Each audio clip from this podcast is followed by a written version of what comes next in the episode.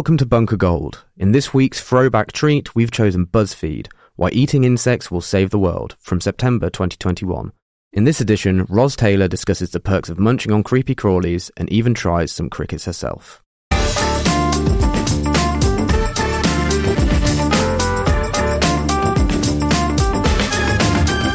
Hello and welcome to the Bunker Daily. I'm Ros Taylor. If you're listening in Europe or the US, chances are you haven't willingly eaten an insect, but 2 billion of the world's population do.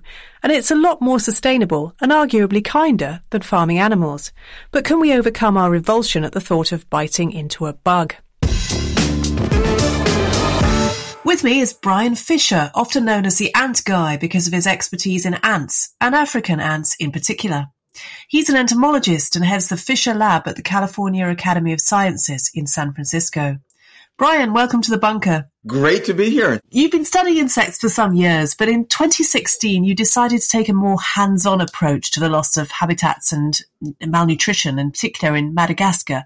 Tell us about some of the problems the island is facing. Well, I went to Madagascar for the same reason maybe you would go. It's on your bucket list because of the wild animals you can see there. Everything is unique in Madagascar, in part because of this long isolation that the, the, the country broke away from Africa about 120 million years ago, along with India. Then India dropped Seychelles and kept going north and then hit Asia, forming the Himalayas. But Madagascar, all by itself, evolved this incredible life. As a biologist, as a tourist, that's what you go to see. And I did that. I went there and explored all these incredible animals, discovering over a thousand new species of animals, ants in particular.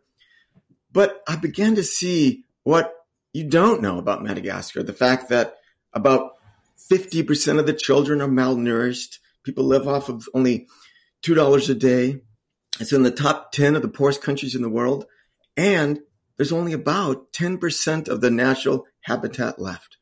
That means you can't put more cattle on already degraded landscapes. You can't cut down more forest.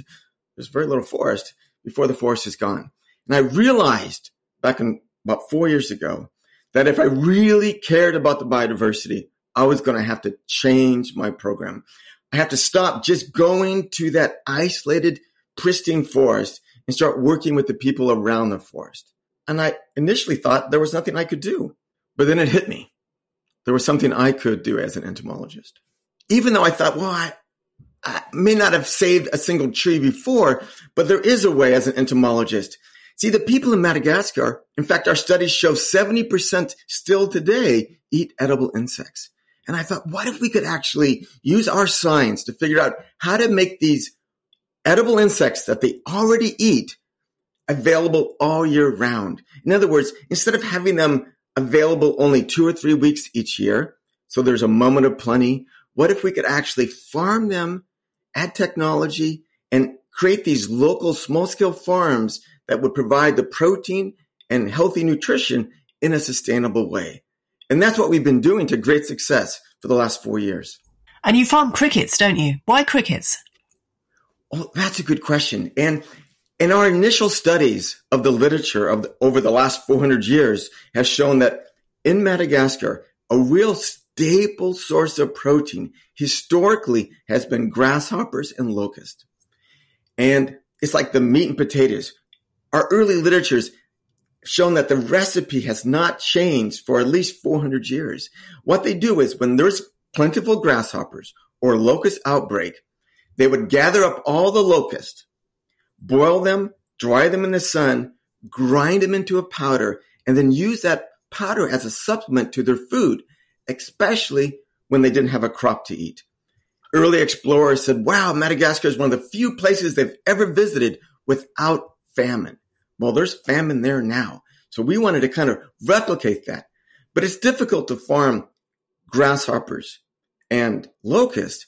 So we turned to the cricket. Now they do eat some species of cricket and we really wanted to grow that one initially. But as it turns out, it wasn't suitable for large scale farming. This species, even though it's as big as a mouse and they barbecue them on sticks, we thought that would be great. But when the males get together, they fight.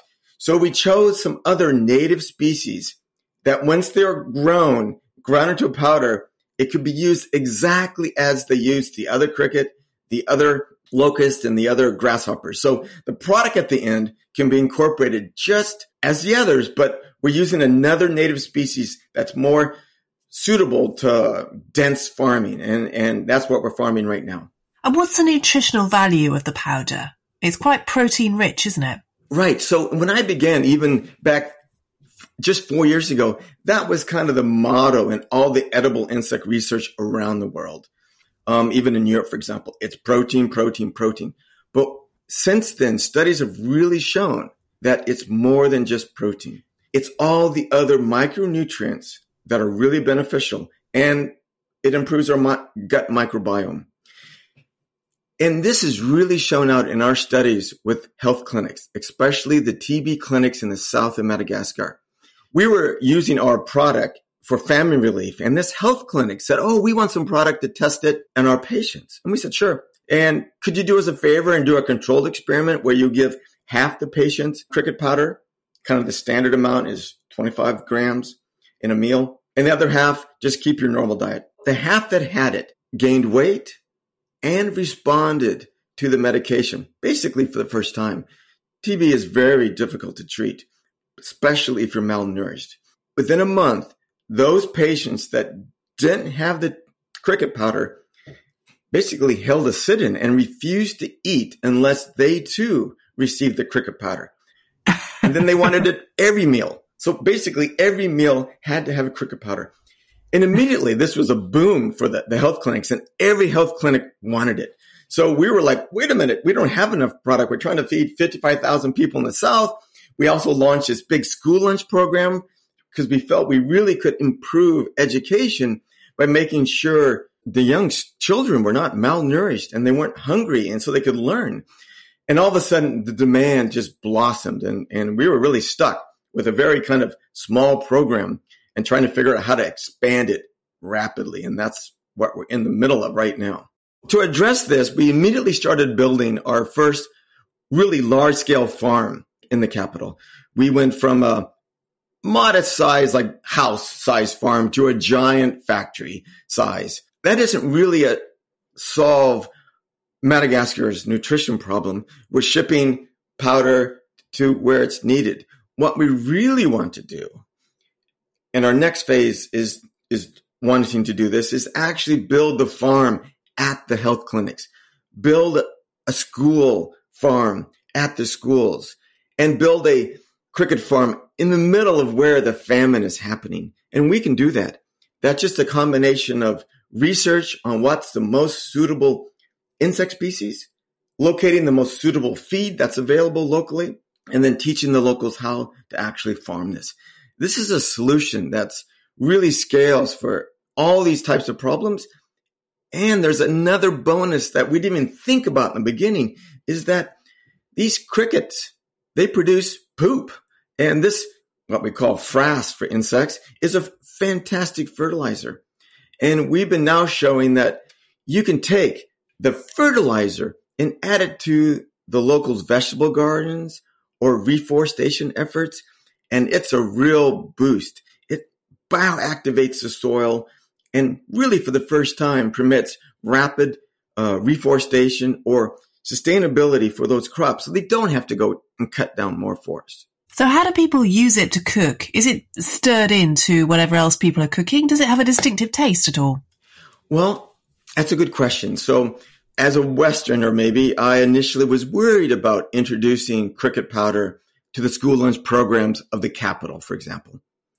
So we worked with two of the most famous chefs in uh, Madagascar and they developed kind of modern recipes that they could use and actually showcase at their restaurants.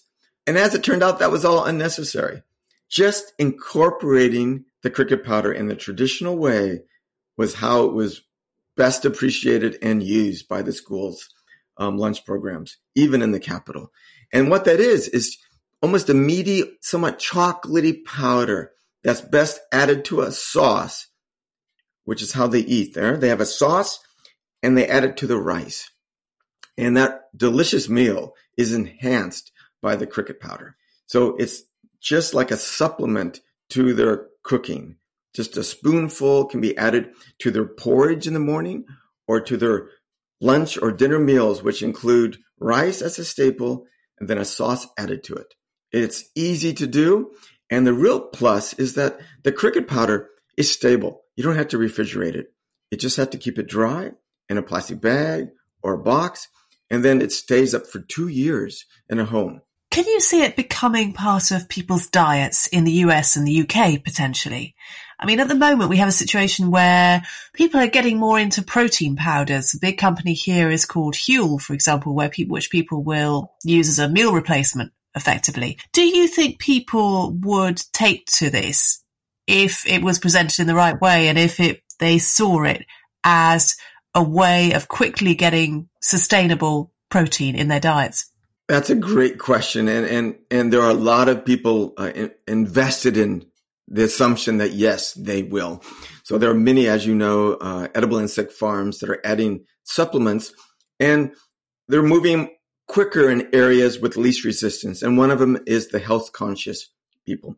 But there's also this sustainability issue. Many people care about the fact that it's a very most humane way to harvest animals. The animals are harvested at the end of their life after they reproduce and laid eggs. They're harvested. Our goal is to harvest three days before they would die normally. And second, it requires less water, less carbon emissions, and there's a lot of right things about it for the conscious person. And that's really, for some people, that's all it takes for them to try it. And if they try it in the right way, where they incorporate it into foods that they love, they will come back and keep using it. I've encouraged people to try it and they made the mistake of just spooning it in and taking a big spoonful. It's like taking a spoonful of flour. You don't eat it that way. You have to incorporate it into food. But there is going to be a slow battle because of this perception. But I think people are beginning to realize that they have to take a little bit of risk. Our systems around us are in crisis. We have crisis everywhere and we have to make some bold changes you know, we have the billionaires playing with this idea that we're going to terraform Mars. Meanwhile, we are changing Earth into Mars. These types of issues really can only be addressed by radical change. And there is some radical change that's needed in our food business, in a sense. The agribusiness is one of the greater sources of greenhouse gases, and it can't sustain feeding a growing population like in Africa, in Madagascar. It's a, it's a very simple change we can all try. However, it's a very young industry. I still think for the Western markets, we really need more development from chefs, more developments from presentation and marketing in a sense to overcome this presentation. And on top of it, we have found that there are many, many insects that have potential. Right now, the world is only farming a few species of insects. And insects are super diverse and we're in Madagascar trying to bring more and more insects kind of online to farming. We have one called the bacon bug. This thing is so delicious. It tastes like bacon. It's so fatty. You can just stick it in a skillet and, and, and not even add any liquid to it. It'll just farm. It'll just boil and, and be greasy like bacon. It's one of my favorites. Now, if we could introduce that one people will just love it. Everybody loves bacon. So you're an entomologist, but you've grown frustrated with the slow progress that you feel is being made in that field. What holds back the study of entomology? Well, I think it's perceptions again. People don't realize that insects, you know, in terms of the world. Insects are the glue that holds ecosystems together. That's how we have forests. That's how we have life is that the insects are there doing their job. We get more excited by the fact that we see a tree rather than that there are insects there. It's just common, right? We get excited by the, what we call the green cycle, the growth, the beauty around us, but we forget that life is a complete cycle. There's also a brown cycle that turns over that growth into decomposition, and nutrients to be grown again. That's the world of the insects. And we can take advantage of that. They've had 300 million years to evolve how to convert plant matter into protein in a sense. They can concentrate. So we can go out and study those insects and then figure out what species is best for converting that waste product. It could be spent millet from beer brewery or it could be a, a, a, a noxious weed. We can figure out what insect is best at converting that into protein and take advantage of it. Insects will in the future be an, has to be a great source of protein for the world. And I can, I tell people, now look, you're excited about going to Mars. Guess what? You'll be eating there. We've all seen the movie, right? You'll be growing potatoes. But for protein, believe me, the only thing that could be grown on Mars efficiently will be insects. So get used to it now. Yes, get used to it now. Brian, thanks so much for joining us. It's been a great pleasure talking with you.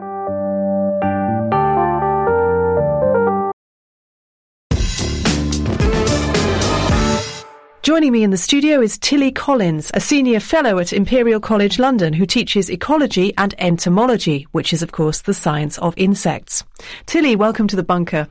Thank you. It's a pleasure to be here. And it really is a bunker. We're in a small, dark room in the depths. Yeah, it's great to be back in the studio, actually, because for such a long time we haven't been recording in a studio due to COVID. Tilly and I are going to be tasting some insects later on, something I must admit I approach with apprehension. But first, tell us your history with insects. When did you start to study them? I, I started to really study insects for my PhD. I, I, did my PhD on aphids, and I know really more about aphids than most people in the world. And, and actually, I'm really very fond of those little creatures. Um, so for my PhD, I did aphids, and then after that, I worked on some beetles, and then I started to work on mosquitoes, and I worked on mosquitoes for about six years.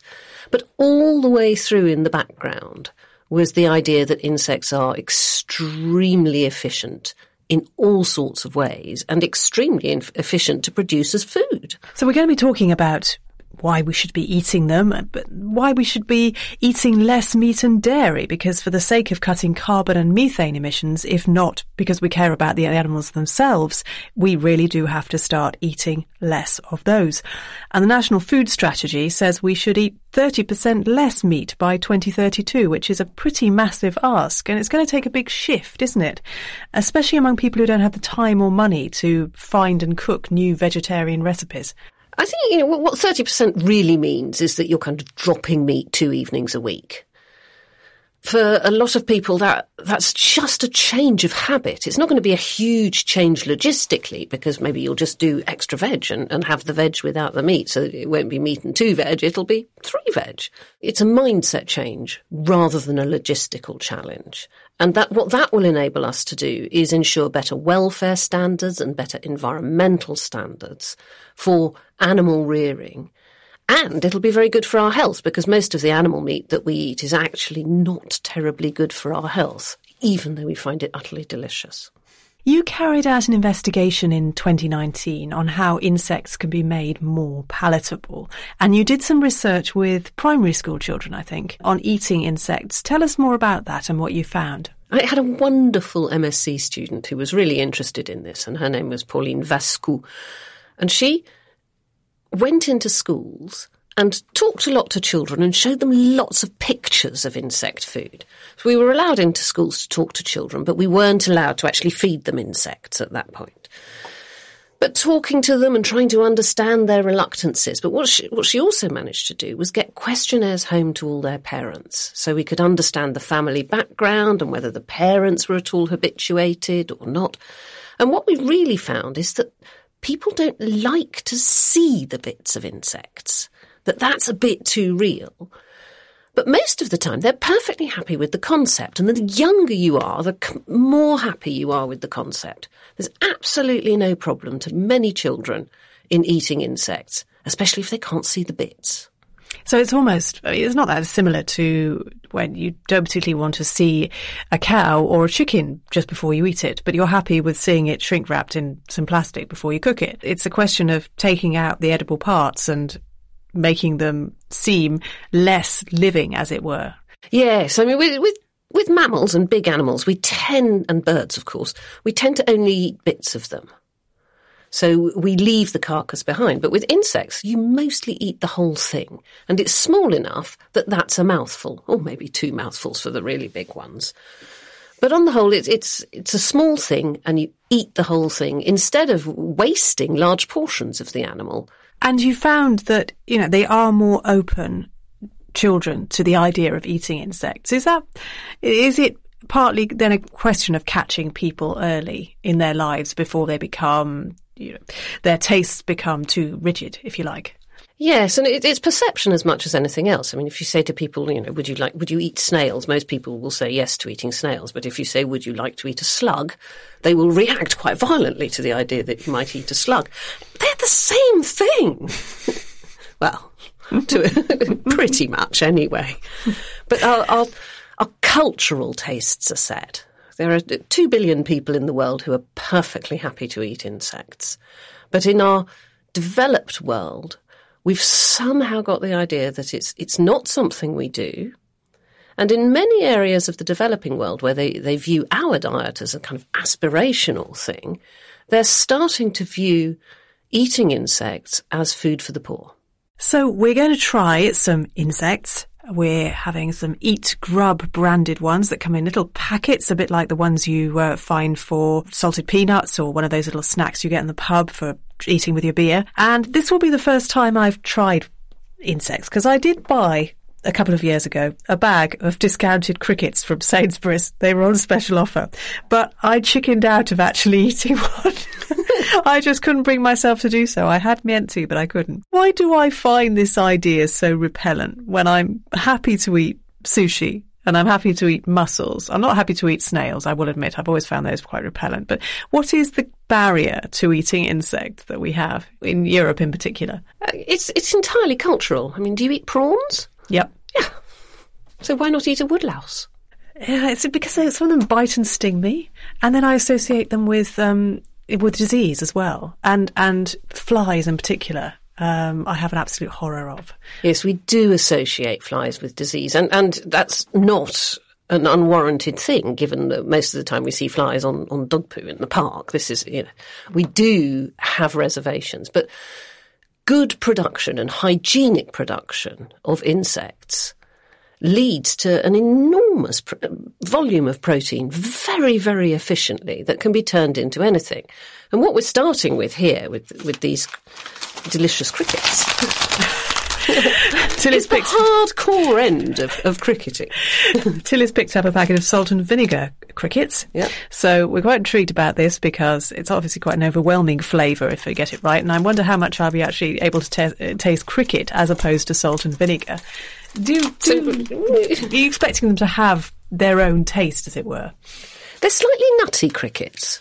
They they have that rounded and quite full flavour that many nuts have. Um, so it'll be interesting to see what they, they taste like. And I have to say, these are these are great crickets because they've had the legs removed. so why, one of the things I find tricky about eating insects is when I get bits of cricket leg stuck between my teeth. Yeah, I, it's a bit like actually when you get bits those bits of prawn leg stuck between your teeth, there, not it? It's a similar similar thing. It's yeah. just an annoyance. Yeah. Whereas cricket flour is no problem at all. I put that into brownies very often. My children have stopped complaining. You you make brownies for your kids with with insect in them. Yeah, yeah, yeah. Mm, this is good. Right, I'm yeah, going to I'm taking a plunge now. Yes. Oh God. See, they do look distressingly like dried grub to me. You see, that's the, that's the problem, and that's uh, partly because the the legs have been removed. But I'm going to take the plunge. okay, I couldn't actually. Yeah, I mean, it's not it's not heavily salt and vinegared. Certainly, I know some brands. Yeah, Pringles. It's much stronger than that. Just one is quite. It's very. It's very light. It's very crunchy, isn't it? It's very light. It's very crunchy. It's it's quite. It's got a bit of an after, after bite, hasn't it? It's a bit sort of. Oh, how do you describe it? Yeah, it is nutty when you're on the aftertaste. It's quite chitiny. It's got it's got quite fibrous. Mm. It's a very healthy food in that way. They they mm. have low carbohydrate and quite high protein and quite high fibre. So they're actually very good for us. They're a really great part of the diet. And in, in many areas of the world, that eat them. They move insects with the seasons in the same way that we have, you know, used to have a very seasonal diet, but actually we have a less seasonal diet with a huge carbon footprint these days. So they would eat different insects at different times of the year. I think we'll try some. Uh, well, I'll try some salted toffee. I know you're less keen on salted toffee. Do you want to try the smoky BBQ eat grubs here, and uh, we'll see what those are. Those I've, I've, had those before, Ah. But as I said, we're, you know, we're starting with the hardcore end of insects. We're starting with recognisable insects. Yes. A lot of the market is is in insect powders, and that's a huge growing part of the market because you can raise insects on agricultural waste. Right. So the kind of things that you might not quite know what to do with in the agricultural system, you can then use to make protein, which sometimes gets used for human flours, but can also fall straight in to fish and poultry production systems and is a very, very natural diet. So they take the late instar maggots of, of things like the black soldier fly and can feed those very readily to fish, which saves an awful lot of excess fishing in the oceans. So we can leave some of the smaller fish that get used for that kind of thing in the oceans. And we can use our agricultural waste to, to produce flies to do that. Does make sense. Right, I'm going to try a uh, toffee flavoured cricket now. Yep. And see what that's like. Hmm. Yeah. It's not quite sweet enough, actually. Oh. I was expecting it a bit more, um, yeah. So, first, you don't really get much cricket. And I think the cricket aspect, yeah, only seems to hit after about 10 seconds, I think. And then you get a sense of what, what it is that you're eating as opposed to the flavour surrounding it. It's not great, but it's perfectly edible. I mean, there's nothing, yeah. Oh, yes. Uh, yeah. If you were hungry in most circumstances, you'd be perfectly happy to eat this. Yeah. What are yours like, the smoky BBQ? Hmm. They're smoky BBQ. There's not much cricket left in that flavour. They're a vehicle for a flavouring. bit like tofu. The first one, the, the salt and vinegar, was pretty good. Hmm. Well, you mentioned earlier that you're quite happy to eat sushi. That's been a huge cultural change. yes, it has. The English Yeah. did, just didn't know what sushi was hmm. and were very resistant to the idea of raw fish. But now we eat it very readily, and there are yo sushis and all sorts of sushi outlets all over our high streets. It's a very popular component of, of easy, fast food. So we do shift our diet patterns, and it could happen that we can shift them in the direction of being much more open to insects.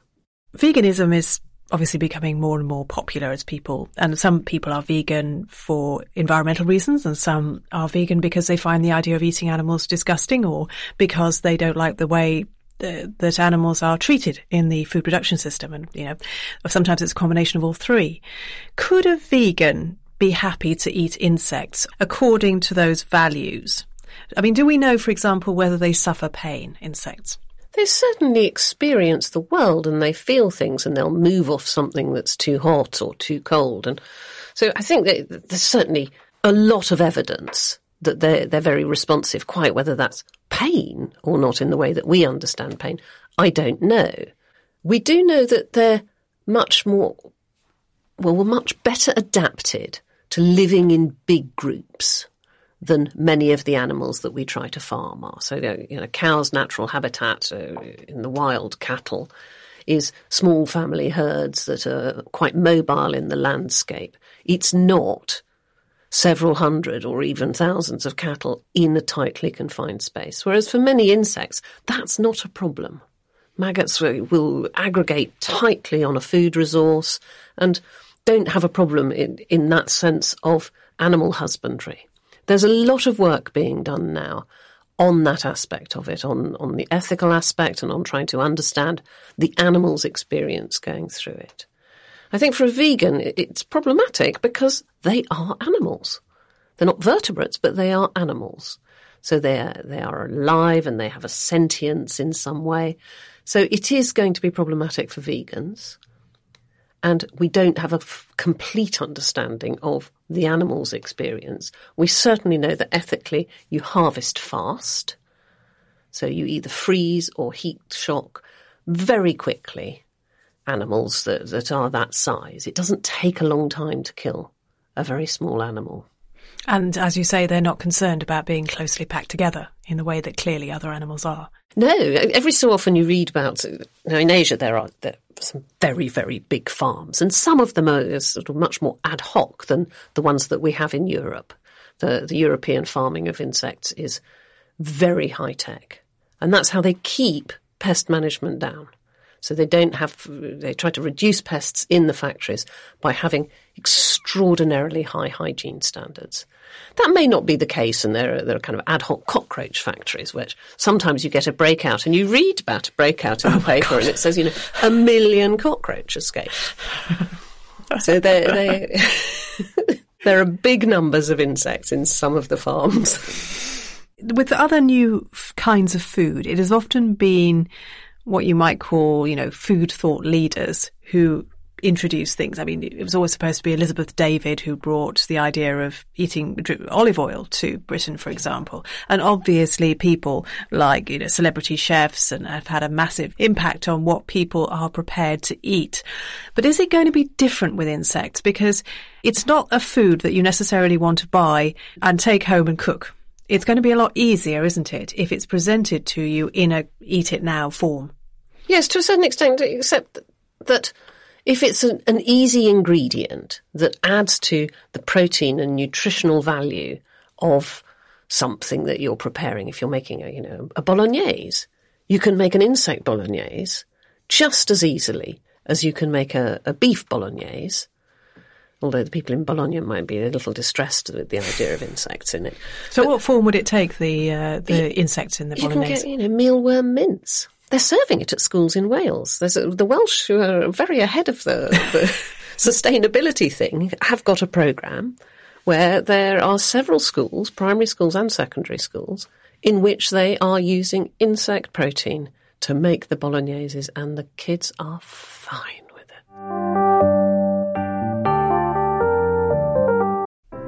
Good news! Your favourite history nerds are back.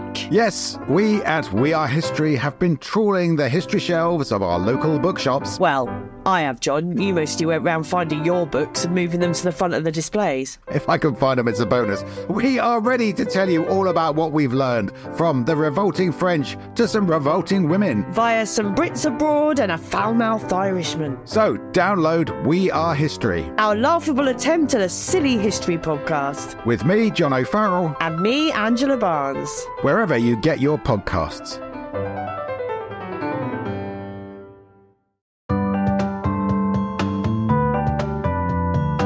I also wanted to ask you about pets because Britons have acquired, I think, 3.2 million new pets during lockdown. That means we have, we have 12 million cats and 12 million dogs that all need to be fed, and we know what food they normally eat. Is it a quick and easy win, if you like, to move them over to an insect based diet? Is that something we should be doing? There are quite a lot of companies coming into that space. And again, because it's so sustainable, because you use the agricultural waste, it's very easy to do. But one of the things that's happened with this great new wave of pet ownership is that they're quite often viewed as, as, you know, almost as children. And people want to give them the premium cuts. They don't want to give them the old style of animal food, which is the kind of, you know, the roiled up carcass. They want it's, it's, they want to give them something really delicious because they love them in a completely different way to the uh, to the sort of form of functional animals that we used to have. So there now these pets are in competition with us for the kind of cuts of meat that we want to eat. So what we need to do is introduce the idea of a premium cricket, you know, that that your dog deserves, and yes, yes that would yes. perhaps be a way around it. We had some fabulous students some years ago who who set up a startup in Paris called Entomojo, and have done extremely well with insect-based pet food. They're now in large chunks of Asia, all over Europe, and it, it took a while for them to get the recipes right so that they were as appetizing to dogs and cats as the things that they were used to getting. Presumably, it's a lot cheaper to farm gram per gram in terms of the protein and the nutrients that the that the meat brings to farm insects rather than meat and indeed to catch fish as well. But what sort of ratios are we talking about? Is it a great deal cheaper to farm insects than it is to farm animals? It will be enormously cheaper. It's still going through quite a lot of development, and we have some complexities with the legislation in this country, especially since Brexit. We've got a problem since Brexit because there is no legislation. So we have, on, on the one hand, we're giving grants to lots of companies to develop this, but at the other end, they're very uncertain about what they're allowed to sell and, and, whether these count as novel foods or are they not novel foods? Because in fact, humans have been eating insects for millennia and millennia, and there's strong ethno-cultural histories of entomophagy. So we're unsure where they sit legislatively, which is constricting expansion of the businesses at the moment. But once they're they're up and running in, in bigger scale factories, then they will be economically much, much better. Well, I'm going to have one last salt and vinegar. well, uh, those ones are the salt and vinegar. Yes, those, are the, those are the, smoky BBQs. Yes, I'm going to have one last salt and vinegar one. And uh, yes, um, urge urge us all to eat more insects. And I will be trying to overcome my instinctive di- uh, worry about about eating these creatures. Buy, buy a bouncing gym bar. You know. Tilly, thanks so much for talking to me. My pleasure. If you enjoy The Bunker, you can help us keep going by backing us on the crowdfunder Patreon. Search Patreon Bunker Podcast to find out how to get the show early and without ads, plus lots of extra benefits. I'm Ros Taylor, and thanks for listening. Join us next time for another Bunker Daily.